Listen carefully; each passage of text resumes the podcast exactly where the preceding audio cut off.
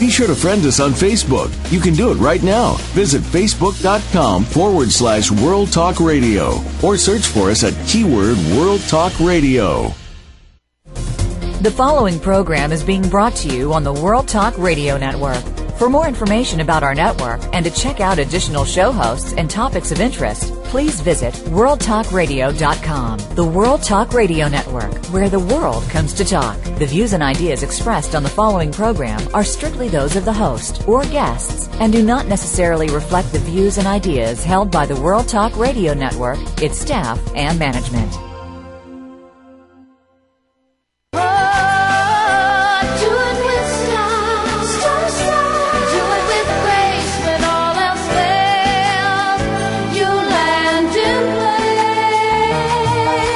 Get ready to pump your energy and jumpstart your dreams with positive, uplifting, life changing talk radio on the world's most popular power hour, Star Style. Be the star you are. The Oprah of the airwaves, Cynthia Bryan, and her sidekick daughter, Heather Brittany, deliver lessons of success spanning the generations of the globe in their information packed Tea for Two, a mother daughter brew. In other segments, Cynthia interviews real life trailblazers, authors, and experts with the courage and vision who show you how to build a road to fulfillment through their unique books and services. You'll laugh, you'll cry, you'll be informed and entertained. For your free lifestyle empowerment coaching session right here on the airwaves, turn up the volume, relax, sit back, and get ready to be inspired. Because Star Style, be the star you are, starts right now.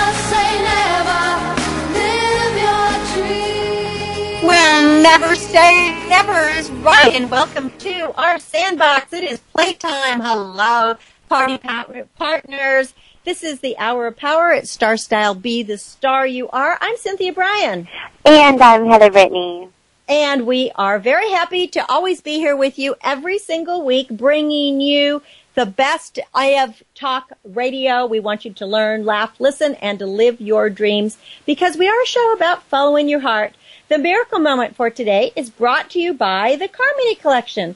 Visit carmonycollection.com for your personal handcrafted handbag, candles, and canvases, or call 925-785-7827. And the miracle moment is by Martha Graham. When weaving a blanket, an Indian woman leaves a flaw in the weaving of that blanket to let the soul out. So that's what we're going to do here today is we're going to let our soul out. And this is a program of all P's. We're going to be talking pelvic pain, pet projects, personality, and planting. You're going to get health tips, love tips, animal tips, and plenty of empowerment and inspiration. So turn up the volume and stay tuned. Well, our resident health professional, Heather Brittany, is going to talk to us about chronic pelvic pain. Is it no big deal or is it something serious? So Heather, what are some of the common causes? What is it? Tell us about it. Exactly. Well, it's tough being a girl. and chronic pelvic pain, there's so it's really, really hard um, for a gynecologist, a doctor in general, just to diagnose. There's so many different uh, symptoms, and many women um, often uh, get diagnosed or misdiagnosed and sometimes um, the pain, and all pain never um, excuse any of it. All pain is real, and and um, if they can't find the actual diagnosis for it, if they can't treat it, it's the way to manage it. However, with there being so many different things in life that contribute to pain, it's really hard for doctors to diagnose. So I'm just going to go over today some of um, the main, the, the most uh, common and temporary serious as well um, kinds of chronic pain. And if any of these symptoms sound familiar, I would definitely advise to schedule something with your gynecologist or bring it up next time you're with your doctor. So the main, um, a lot of the most common and uh, chronic uh, kinds of pelvic pain are associated with endometriosis, dysmenorrhea, uh, chronic pain that goes in the overall dysuria, and dyspareunia. The two main ones I'm going to focus on are uh, endometriosis and dysmenorrhea. Um, the kind of side ones I noticed, dyspareunia it means um, pain with intercourse, and the other dysuria is oftentimes associated with a urinary tract infection, and that's um, pain with urination, the frequency to urinate, and that kind of that uh, common need that you need to go and you can barely go, and then you need to go again. That kind of almost fullness. Um, for the most part, those are um, just kind of slightly not reoccurring one. Usually dysuria, as I said, is, is associated with a urinary tract infection. And if you're getting frequent urinary tract infections, that's definitely something you need to go to your gynecologist um, or a doctor to see to find to get on a kind of medication because there could be an underlying problem. Um, what is considered frequent, Heather? What is considered frequent? Is that monthly, weekly, once a year? Yeah, monthly. Yeah, I would definitely say monthly. I mean, many things can contribute to a urinary um, tract infection. For when we always say, you know, having take probiotics, um, you know, yogurt, drinking cranberry juice, lots of um, you know urinating frequently, urinating after intercourse, not staying in. Um, if you ever you know swimming, not staying in uh, wet bathing suits, any kind of moist areas, or um, wearing underwear other than cotton, stuff that can irritate um, the, the regions down there. Like Sometimes, tight jeans, is you exactly, know, like tight, I, jeans, tight jeans are bad, right? And definitely, and those things can actually lead, um, you know, to yeast infections as well. But stuff that's in, uh, and that's one thing too. If anyone ever thinks they are going into doctor thinking they have a urinary tract infection, if there's ever any kind of discharge associated, that is not a urinary tract infection. Just know urinary tract infections have no discharge associated with it. So, um, kind of knowing their symptoms wise, but oftentimes, um, reoccurring, it may not just be you. Oftentimes people are on, um, the body, urinary tract infections is a bacteria, and so when we treat it, we're giving you an antibiotic. And there's so many out there, and there's um, certain ones that are just for urinary tract infections, but oftentimes it's not until we get a urine culture back where we see that actually um, the bacteria that uh, someone had, um, the antibiotic we gave to it isn't fighting that kind of bacteria. So someone may have a reoccurring only because they weren't given the proper medication. So it's really trying to find out what medications work for you, um, and then seeing what to treat with that, and seeing if possibly any lifetime uh, lifestyle changes, or if there's an, an other underlying comment going on. Um, but back to pelvic pain, um, the most kind of serious and chronic ones, and sometimes they go misdiagnosed as dysmenorrhea and endometriosis. So what dysmenorrhea is, is it's actually um, a condition of a lot of pain during menstruation. And oftentimes, you know, it's just kind of considered menstrual cramps or, you know, the painful, you know, painful menstruation. Um, and what can be associated with that is it can be, you know, including sharp, throbbing pain, dull, nauseated, um, shooting pain in the pelvic area to the side. As I said, a lot of times women experience those intense, heavy menstruational cramps. And the symptoms um, that usually occur um, immediately or following ovulation, and it can last until the actual menstruation occurs. And a lot of people um, miss they confuse the concept of menstruation versus ovulation. Ovulation is when an egg is first released from the fallopian tubes. It's going to take those couple weeks traveling down. If an egg is not fertilized, if, um, then it, that will not become ovum, then it's dropped. And what that is is a shedding of the uterine lining during your ovulation. Your um, ovulational time, your body is building a uterine lining, and the and the process that it will be you know, protecting an egg that will grow. If there's nothing to if it's not fertilized, if it's just being released, and the uterine lining sheds, and thus a menstruation occurs. For some people, this is an incredibly painful experience. Um, as I said, of this dulling and gnawing pain, which also, um, many things mock each other pain-wise. That's also the, the endometriosis, which is something that means um, the endo, as I talked about, or the uterine lining, um, there's actually starts to be the uterine uterine cavities grows on the outside. So there's this lining that's growing on almost on the ovary. So women with this, when it comes to period time, experience extremely um, extremely sickening periods that they just you know want to double over and, and so much pain. Um, the cramping is that it's uh, located you know in pelvic wise. And often a big thing what causes is um, estrogen. So for many women, um, a good treatment for it can actually be, be to put them on birth control. Um, whether it's for an actual controlling of, of birth, many, if you've ever heard, some some girls oftentimes will go on to pills or combine hormonal contraception, meaning there's a component of estrogen and progesterone.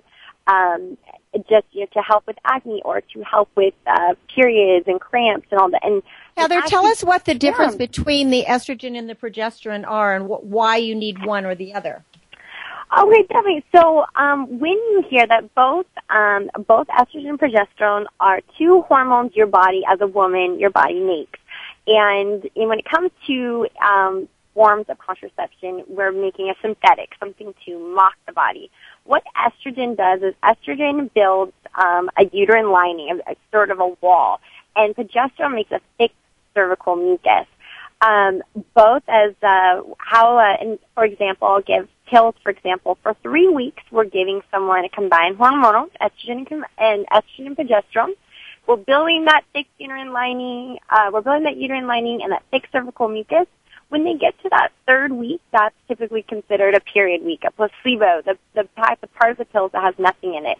When your body, after giving three weeks of hormones, um, all that period is, that perfect period we've synthetically created for someone, your, the, the drop in the hormone level is what causes the uterine lining to shed. Hence, when people aren't on any kind of contraception, that when their body is going through the ovulation and there is um, nothing to be uh, fertilized, there's no ovum, the egg isn't becoming an ovum, that period they get is a shedding of the uterine lining. Many times um, when women have very, very painful periods, sometimes we might take out that estrogen component and give them progesterone only. Um, progesterone, for the most part, um, it's not causing, uh, it's not going to be building that uterine lining. So when someone has a thin uterine lining, they're going to have very light periods. Um, hence, then you know they're, they're not going to be experiencing those heavy cramps. Some pills, the combined pills that have estrogen and and progesterone, it's taken consecutively, meaning they're not allowing someone to have um, any any week off. That they're just continuously taking pills, continuously, um, you know, kind of uh, oppressing ovulation. Um, that's not to that's to cause them not to have those painful periods. It's when um, someone who decides to give themselves a period or doesn't have access to the pills, when their body um, then begins to shed that uterine lining, is when a painful period will occur. So so for many women who experience endometriosis um, or dysmenorrhea, dysmenorrhea, meaning they're having a very painful period, we will put them on a combined um, a combined birth control and estrogen and progesterone component, um, but having them considered cycling through, meaning they're not allowing themselves to have that period um, due to pain issues. And I have a question, Heather. Yeah, does, please. Does um, with endometriosis, because I have known people who have had it, and and who it was severe enough that it caused sterility in them. They were not able to have children, but they didn't even know it. They did not have any pain. So mm-hmm. does endometriosis, you know, is it always cause pain or not always? And is there a way that, especially if you are in the age of uh, giving birth, you know, where you're thinking you want a child, is there a way to test for it?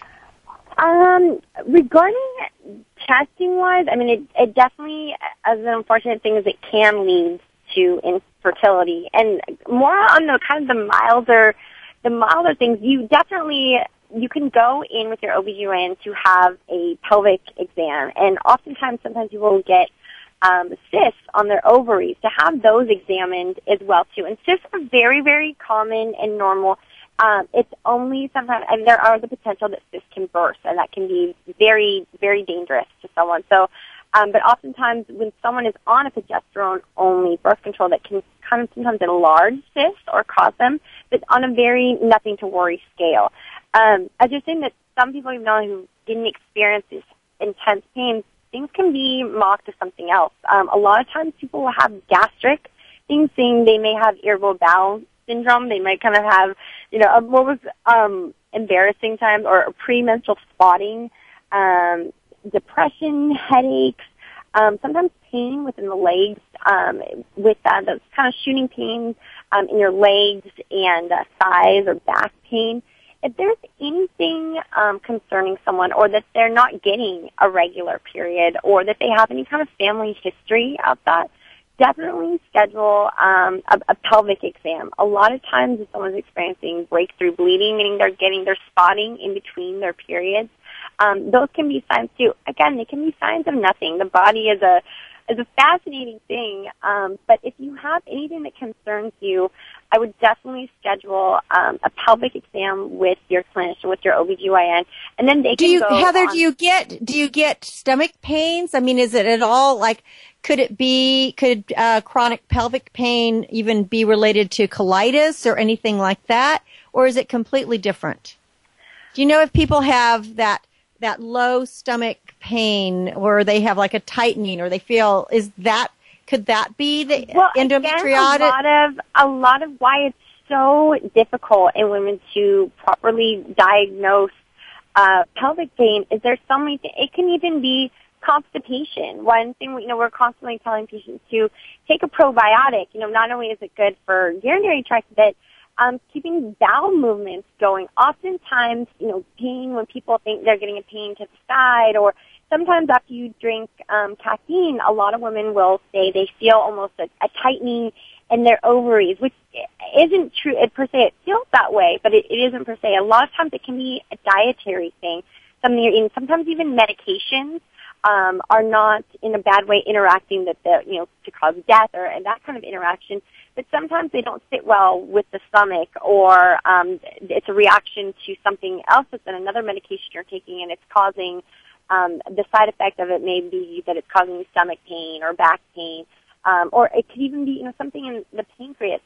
Um, Well, what are the ages for women? What are the ages that women should start having uh, pelvic exams? Is it as soon as you become sexually active? No, so you know, as over the years, I, everything I always say with having that little star asterisk next to it, base everything on your own personal and family history. But our new current guidelines, uh, it used to be when you were 18 or three years after the first date of sexual intercourse. Now it's 21. Doesn't matter if you've been, if you've never been sexually active or you've been sexually active since you were 13. 21 is when you should have your first well woman exam, and that's a breast, pelvic, as well as the PAP exam. Um, studies have shown that when we were doing PAP at 18 or three years after intercourse, that the that the tissue is so delicate and so fragile that by us going in there and, and touching and looking around, we may be getting false results because we're actually agitating the PAP or we're over PAPing. So age 21, and another thing too, cervical cancer. Many cancers are hereditary, and cervical cancer is not a family a hereditary cancer.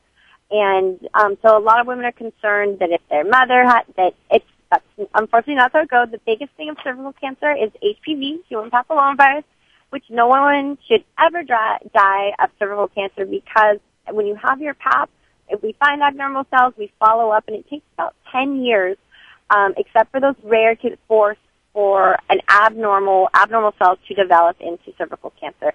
So anytime you've gone in for your PAP and you've ever had abnormal cells, just please do whatever the follow up. If they say we want to see you in one year for a repap or a colposcopy, whatever they ask, just follow up for it. It may be uncomfortable, but they know what they're doing and they just want to monitor the cells and make sure that nothing develops any further. Well, hopefully in this day and age, people have finally, after all these years of, of information, hopefully people are now practicing safe sexual practices because besides using, um, using birth control, we do have to protect against the many different viruses and and diseases that are out there, which again can cause some of these problems. So we're out of time, but wrap it up. Give us a final word. Yes, and definitely, and that leads in a real quick that I didn't touch on. Of definitely, if you're being sexually active, um, whether you're in a monogamous monogamous relationship or not, to do um, whatever based on on uh, your lifestyle. Screening for STIs, sexually transmitted infections, because chlamydia is um, one of the most prevalent bacterial infections. About 72% of the population have no symptoms, and if left untreated, it can lead to PID, which is pelvic inflammatory disease, which most commonly will also lead to sterilization. So just stay up on that, get involved. It's your sex life and uh, make sure to stay on top of your body. If, if there's any aches and pains you're ever curious about, just seek out your doctor just to get to the bottom of it. Well, very good. Well, when we come back from break, we're going to be talking about our pets. It's, you know, our pets are part of our family. So Pet Practices is coming right up. Heather, give out the website. Most definitely. We want you to go to BeTheStarYouAre, uh, dot org, BeTheStarYouAre.com, as well as Karmen Klutches, both with a K, dot com. Well, okay. So I am Cynthia Bryan. And I'm Heather Brittany. And this is Star Style Be the Star You Are. Stay with us, pets, right after this.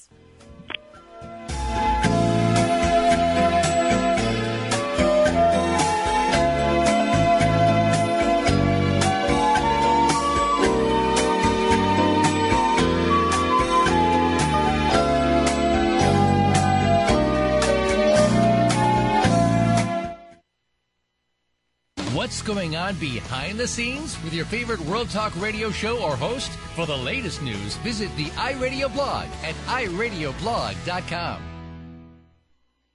Are you living your dreams? Want to create a life you love but don't know how to begin? Lifestyle coach and personal growth expert Cynthia Bryan has jump-started the lives and careers of clients for over two decades with her signature Star Style consultations with personalized sessions by phone or in person. You'll turn your passions into profits. Visit www.cynthiabryan.com or call 925-377-STAR. That's cynthiabryan.com or call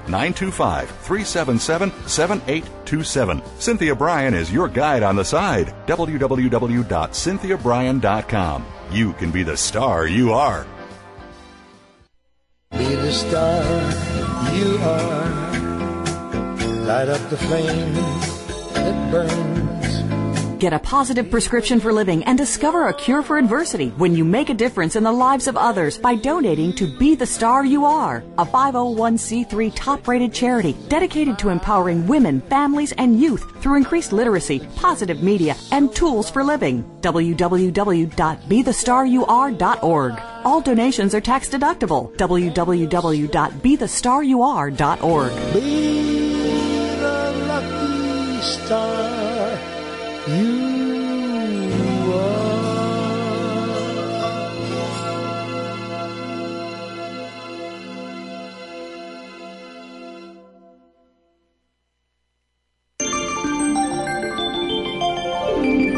You're listening to the World Talk Radio Variety Channel.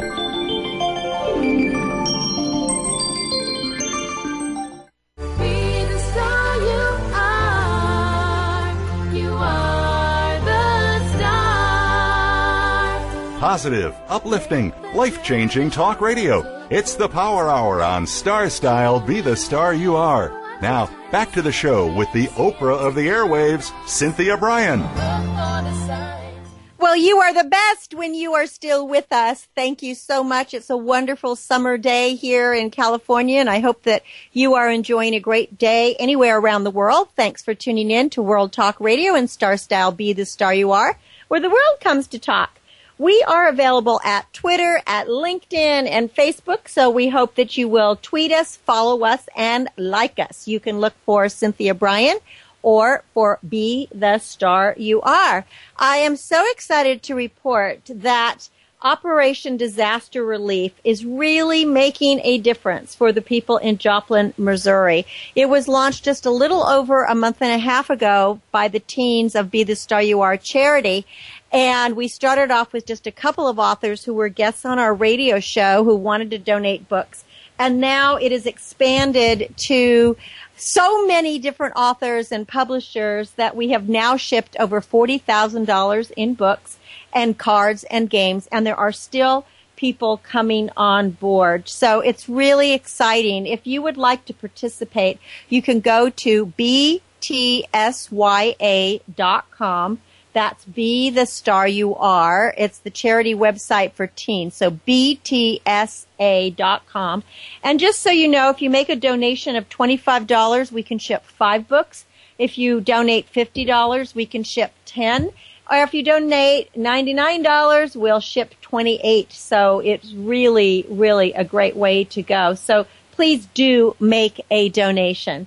Well, we all love our pets. Pets are part of family. And in today's segment, we're going to be doing some pet projects. Our dogs, our cats, our birds, and our other animals they they become part of our household and they bring us unconditional love and entertainment. I know that with me, of course, I'm a little different than other people or my family is. Is I have a lot of barnyard animals I, that I adopt. I take in abandoned animals, so I have chickens and ducks and geese and rabbits and goats and potbelly pig and you know birds and fish and all that kind of stuff, which I just love. But most people have dogs and cats, and with the steamy summer in full swing around the country pet owners really need to take the necessary precautions to protect their furry friends during the hot and the humid weather. So what can you do in hot weather? Well, first of all, if you can, bring your pets inside. Now, none of my pets are in uh, indoor pets. No, neither the cats nor the dogs. I just have a policy. We have so many animals. Everybody's outside. But if it's really too hot, you want to make sure they're comfortable. Like the pig has a mud bath to go into. You know, the other animals, they can have the garage or they have a shady place that has a lot of water and that even a swimming, kind of a swimming hole. Now, if a dog has to be left outdoors for any length of time, they have to have access to shade and some fresh, cool water is absolutely essential. When the temperatures and humidity soar, even those precautions may not be enough. So if your dog is panting or appears lethargic, he might have heat exhaustion. And other symptoms could include restlessness, excessive thirst, a dark tongue, a rapid heartbeat, or lack of coordination. So if you notice any of these things happening, immerse your dog in cold water and then contact your vet right away. Now, exercise. A dog or a cat's normal body temperature is between 101 and 102 degrees Fahrenheit.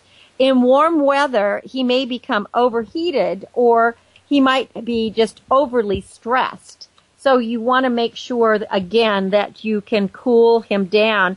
Animals don't perspire like humans. In fact, my potbelly pig doesn't perspire at all. So that can, in just a day, they can die of uh, heat exhaustion. So, um, because of that, they pant to release the heat from their body.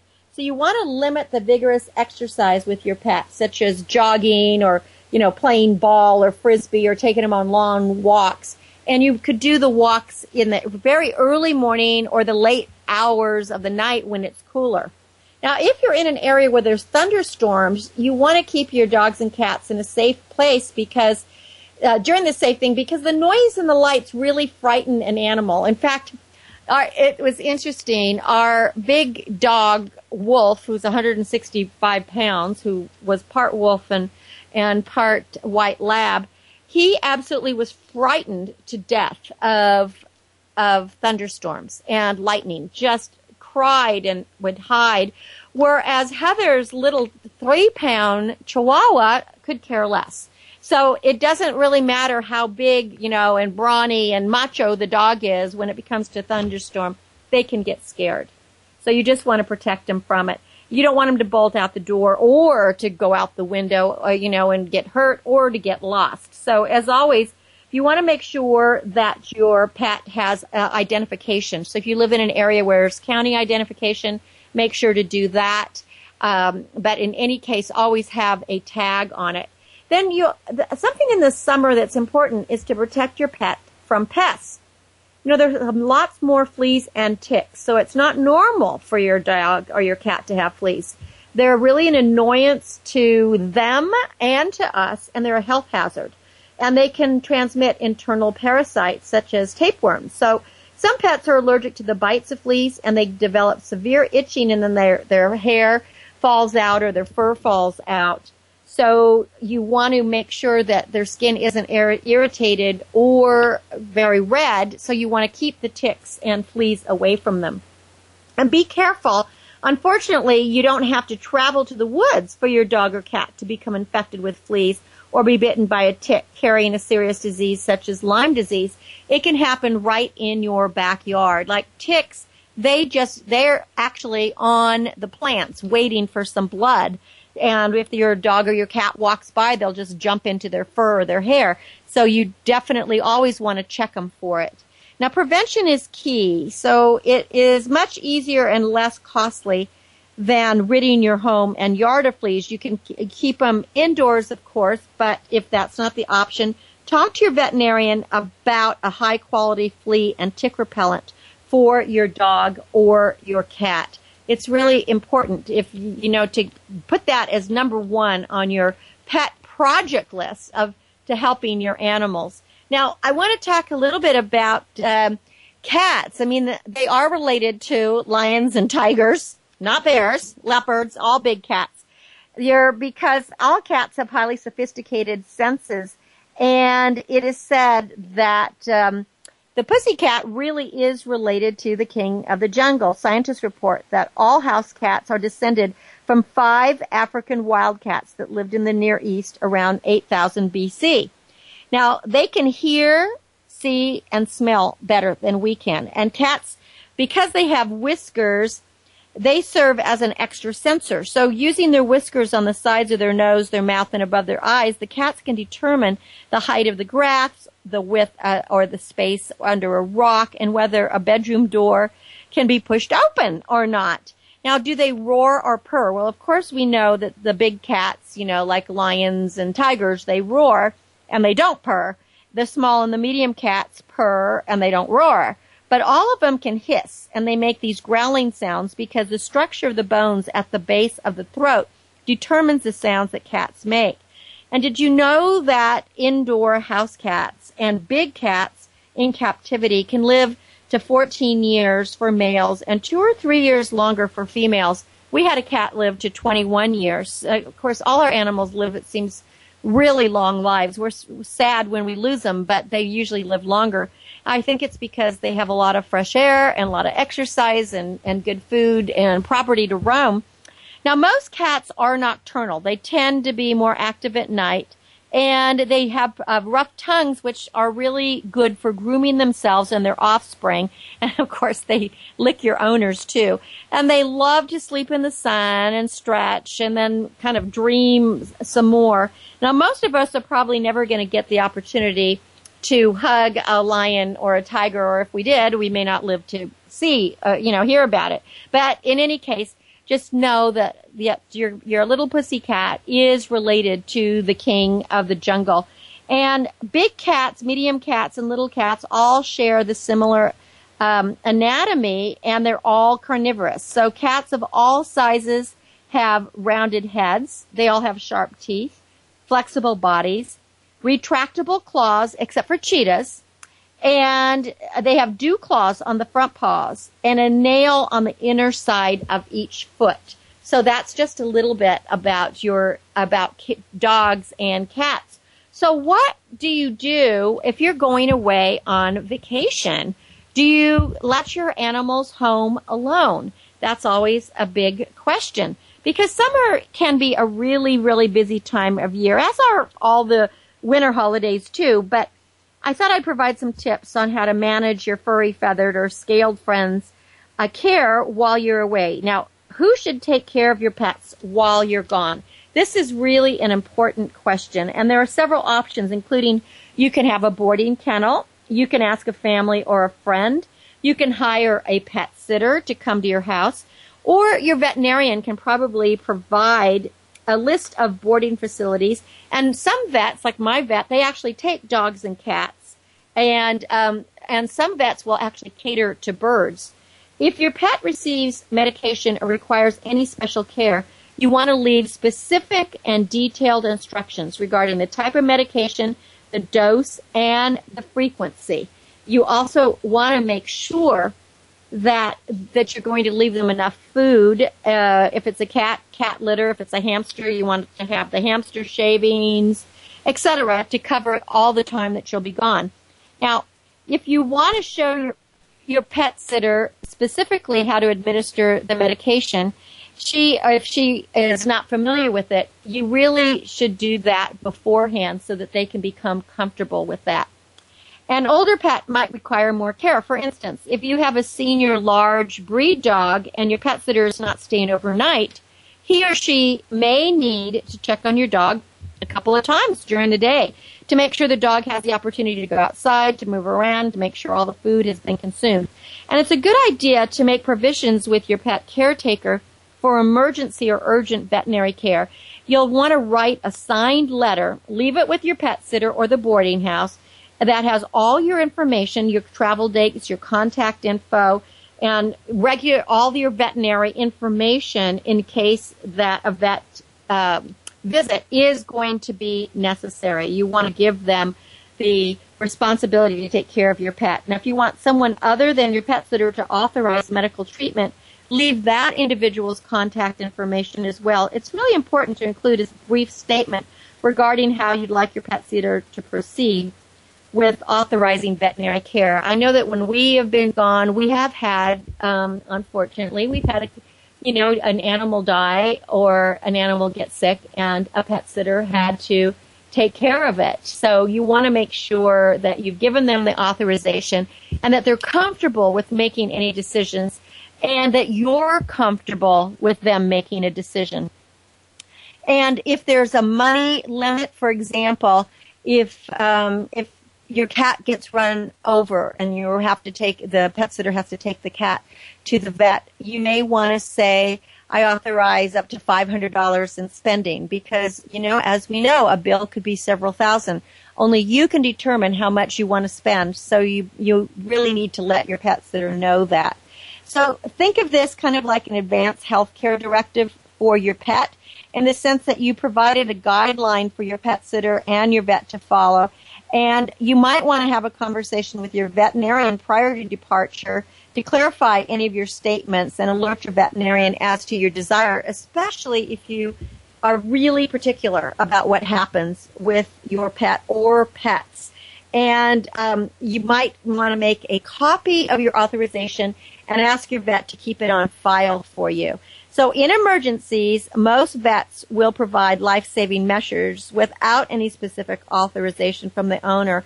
However, for your pet's sake, for your pet sitter's sake, and for your peace of mind, it's better to be prepared. So I always like to say it's better to be safe than to be sorry. So these are just a couple of pet projects that you can get uh, going now in case you're getting ready for vacation.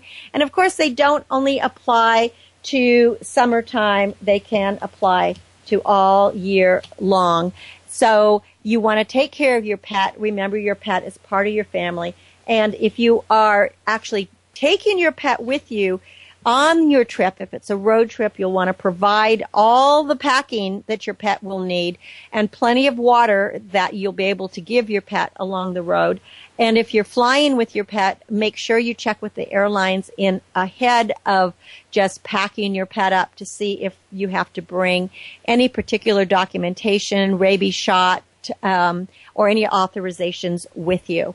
So when we come back from break, we're going to be going into the garden now and we'll be talking about some personality plantings and how you can have some delicious summer vegetables, fruits, and herbs that you will will have now will keep you healthy and things that you can sow for the fall so that you can continue this healthy summer eating. I'm Cynthia Brian. This is Star Style Be the Star You Are. This is an empowerment hour of health, of animal care, and of gardening. So stay with me. I'll be right back.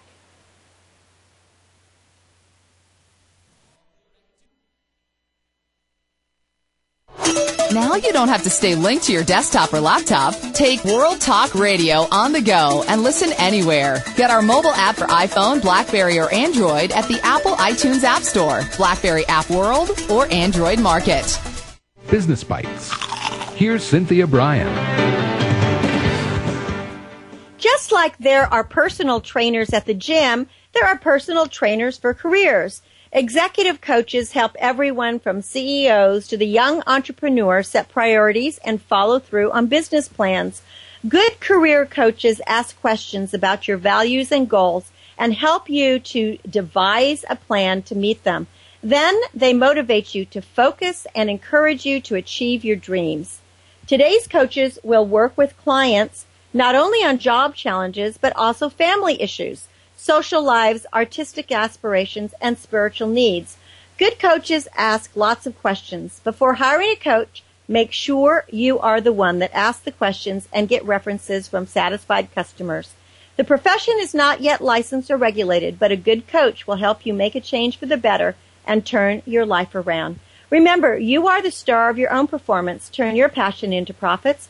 And if you're looking for a coach, contact Star Style Productions 925-377-STAR or starstyle.us. Apathy, violence, and negative messages are everyday occurrences in our country. You can be a changemaker when you dare to care by supporting Be the Star You Are charity, a 501c3 that empowers women, families, and youth through improved literacy, positive media, and tools for living. Visit www.bethestarur.org to find out how you can make a difference in our world. Everyone counts. That web address again is www.bethestarur.org. BeTheStarYouAre.org.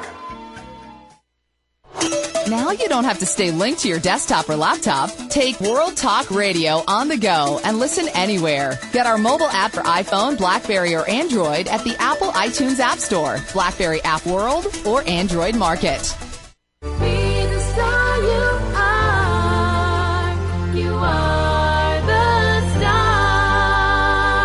Turn up the volume, grab a seat, and get ready to be challenged, inspired, and motivated to greatness. It's Power Party time on Star Style Be the Star You Are with your hosts, the mother daughter dynamic duo, Cynthia Brian and Heather Brittany.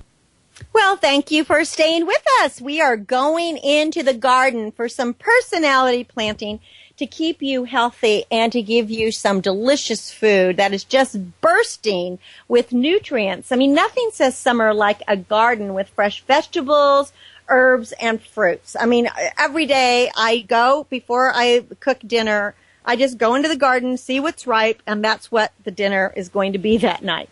Now, one of my favorites, straight from the dirt, are tomatoes. With, and I actually like to eat them while I'm standing in the garden. Just a pinch of basil or rosemary. Now, a handful of studies show that the ubiquitous fruit vegetable, by the way, it is classified as both. It is a fruit, a tomato is a fruit and a vegetable.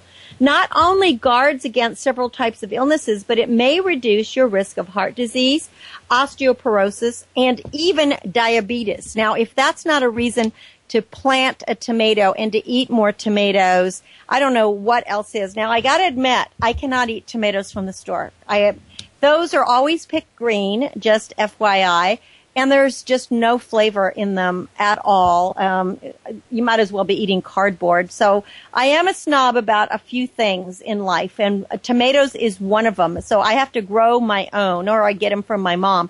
Now the primary nutrient behind tomatoes' healing power is lycopene. It is a powerful antioxidant that works by neutralizing the free radicals.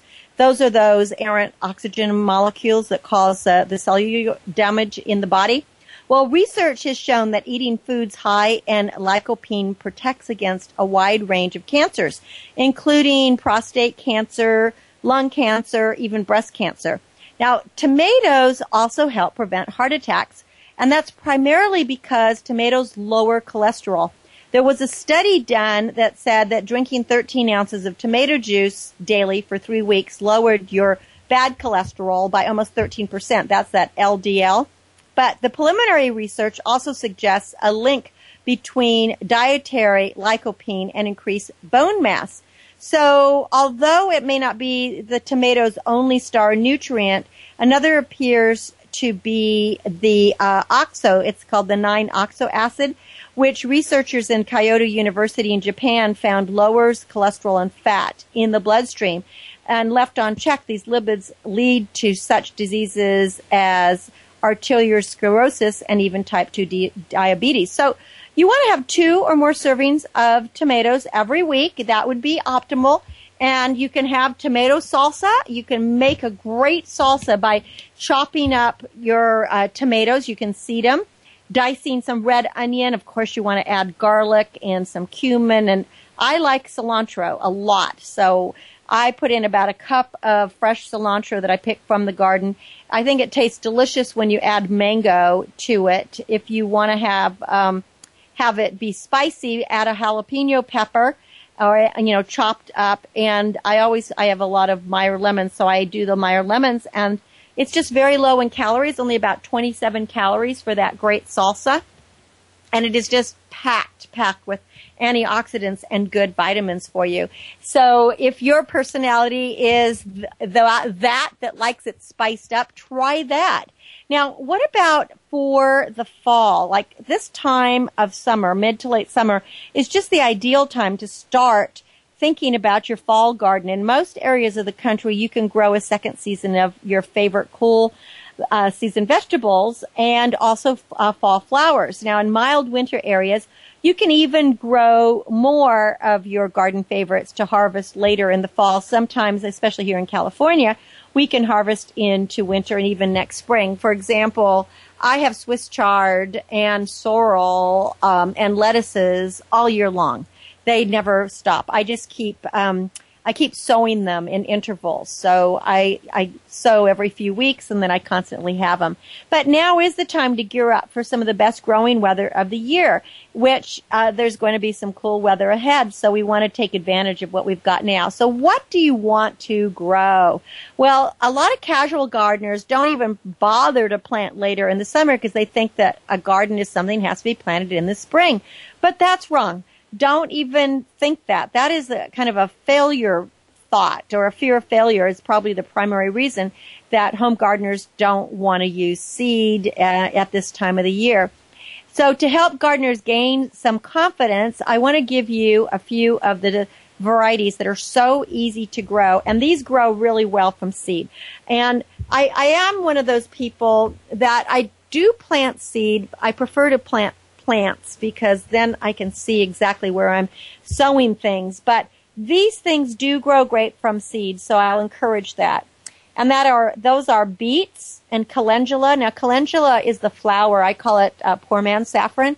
It's a bright orange or yellow. You use the petals in uh, salads, and I also use it in cooking because it does have a hint of a saffron flavor. But of course, it is ubiquitous, so it is very inexpensive uh, cilantro, kale, lettuce, peas, radishes, all different kinds of salad greens, spinach, and Swiss chard. These are all very easy to grow by seed. Uh, so is parsley. As you notice, most of the things I'm talking about, except for the radishes, the beets, um, kale, and peas, they're mostly just greens. So the cilantro, the salad greens, the spinach, the Swiss chard. Uh, the other thing that's easy is the sorrel to grow. I, and I, I'm not, I have to come up with some sorrel recipes. I have a friend from Russia who's crazy about it and she, um, cooks sorrel all the time. It's a really a bitter, a bitter, bitter green, but I love to add it to salads. So even where winters are cold and the ground freezes, a lot of vegetables can still be grown to maturity before that first frost. So in addition to the ones that I just mentioned, you may want to try broccoli, carrots, cabbage, and arugula. Now, my arugula was fabulous uh, this year, and that just adds, you know, that wonderful spiciness to a salad. It's it is it's very peppery. It's really good. So when choosing your varieties, you want to select ones that are fast maturing. So just read on the package um, on the back because you want your harvest to happen before the first frosts hit. So depending on where you live, you can find out what you're going to want to do. Now consider extending your planting season even more if you want to grow your crops under cold frames or with row covers. That's, we don't do that very much here because we don't have that cold of winters. But, you know, in Minnesota and Michigan and New York where they do get really cold winters, cold frames are the way to go. Now is also a good time to start seeds of the flowering perennials that you like, and you want to sow them in the fall, and then they'll be ready to start follow uh, to start um, blooming by next spring and next summer. So think about what perennial flowers you really like. Like some of the ones that um, that I have really liked is I love penstemon. I really like lavender. Now lavender just seems to grow and grow no matter what. And it is maybe the one deer resistant um, flower I have found. I don't think there's anything deer proof. I have had, I've planted all kinds of deer resistant flowers and the deer just still seem to eat them, but I haven't had them eat my lavender. So that's a good one. They do eat penstemon though. So think about what flowers you like and get them in, uh, get them in now. And in mild winter areas, you also may want to start uh, planting your onions, your leeks, and your parsley. And then the seeds of annual flowers that thrive in cool weather can be sown right now for fall and spring. So that's like candy tuft or stock or if you like sweet peas. I mean, who doesn't like the smell of sweet peas? They're so beautiful. Or alyssum. The key to growing vegetables for fall harvest is timing. So you're going to want to backtrack is what you do. Vegetables grown in the season, they need about 14 extra days to mature compared to when you're planting in the springtime. And that's because fall has shorter days, the soil is cooler, and the sun isn't quite as warm as it is right now. So when deciding the date to start your next vegetable planting, you want to determine the, your average first frost date. So for in California, it usually doesn't get cold till around Thanksgiving time. That's, I mean, I'm talking about San Francisco area. So I could check to see how many days that is, and then I go backwards to plant. Then you want to check maybe with a local garden center. So go to your garden center and talk to them and say, you know, when do you think I should plant this? Now, always add a couple of weeks to that number because you want to make sure for errors and we all, you know, we don't know. Mother Nature is always in charge. That's the only thing that we do know. So growing on, remember that sowing seeds or setting out transplants in midsummer is a little more stressful on the young plants than seeding during the cooler winter or spring weather. So you're going to want to remember to keep the soil moist as the seeds are germinating. I, I recently, um, even though I had uh, sown some zinnia seeds, they didn't all come up. So I bought a couple of six packs of zinnias and planted them this week because I love their colors and they're like an old fashioned flower. But it's been really hot. It's been in the 90, you know, 90, 95. And even though I water them, they're not thriving. So I have to really, for the first couple of weeks that they're in the ground, make sure that I keep them moist. Otherwise, they're going to dry up, shrivel up, and just die. So eh, your your seeds aren't going to germinate either unless they're moist. And any young seedlings you want to protect with either a shade cloth or plant them near some taller plants like um, corn if you put, you have corn growing or your tomatoes again, and that'll provide shade from that hot afternoon sun. Or another idea is you could start your seeds or seedlings in a pot and then put them in a bright light and then transplant them once they, they get a little bushier and, and heavier and, and they seem like they're really ready to go. And this works well for crops, you know, like lettuce and spinach whose seeds don't germinate as well when the soil temperatures are high. So with all of that, if you make sure to keep them shaded, to keep them uh, moist, and to also keep any slugs or bunnies or rabbits, you know, or deer away from them, you should have a good fall harvest. And with a little effort just this summer, you'll have a really splendid bushel of vegetables and flowers in the fall because cool loving uh, crops like kale and lettuce and spinach and broccoli, they'll thrive in those lower autumn temperatures. So you can be healthy. You can continue having some really great food through the fall. And if you like to can or you like to freeze, you could put stuff away so that you would be able to have things for the winter. So hopefully that is just gives you a little bit of um, interesting of interesting planting for your own personality. And I just before I, we're going to get ready to go here, but I wanted to just read you one little story that I got from Alan Cohen, which I love. And we're talking about a Baja expedition and where there was a humpback whale that was entangled in fishing nets. And of course, I've been in that kind of situation.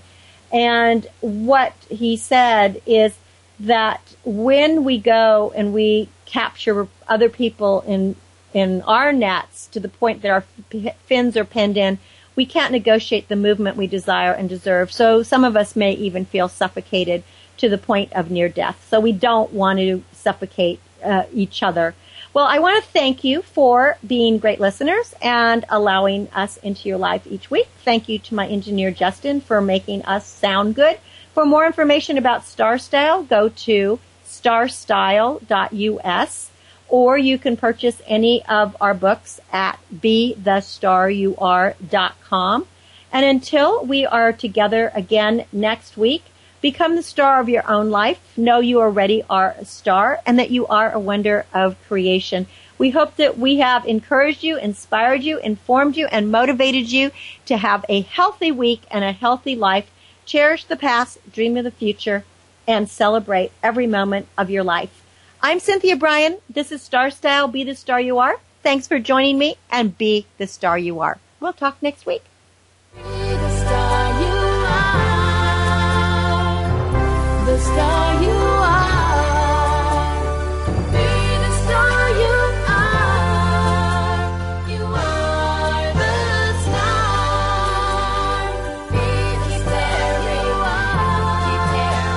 Thank you for being part of our star galaxy on today's episode of Star Style. Be the star you are. We hope you've enjoyed the commentary and are motivated to dream big, overcome obstacles, and realize your potential. For further information, visit www.starstyleradio.com. Join our power party next week right here on World Talk Radio as Cynthia Brian, Heather Brittany, and the pioneers of the planet pump up the energy with positive, uplifting, life-changing radio. Until then, be the star you are. You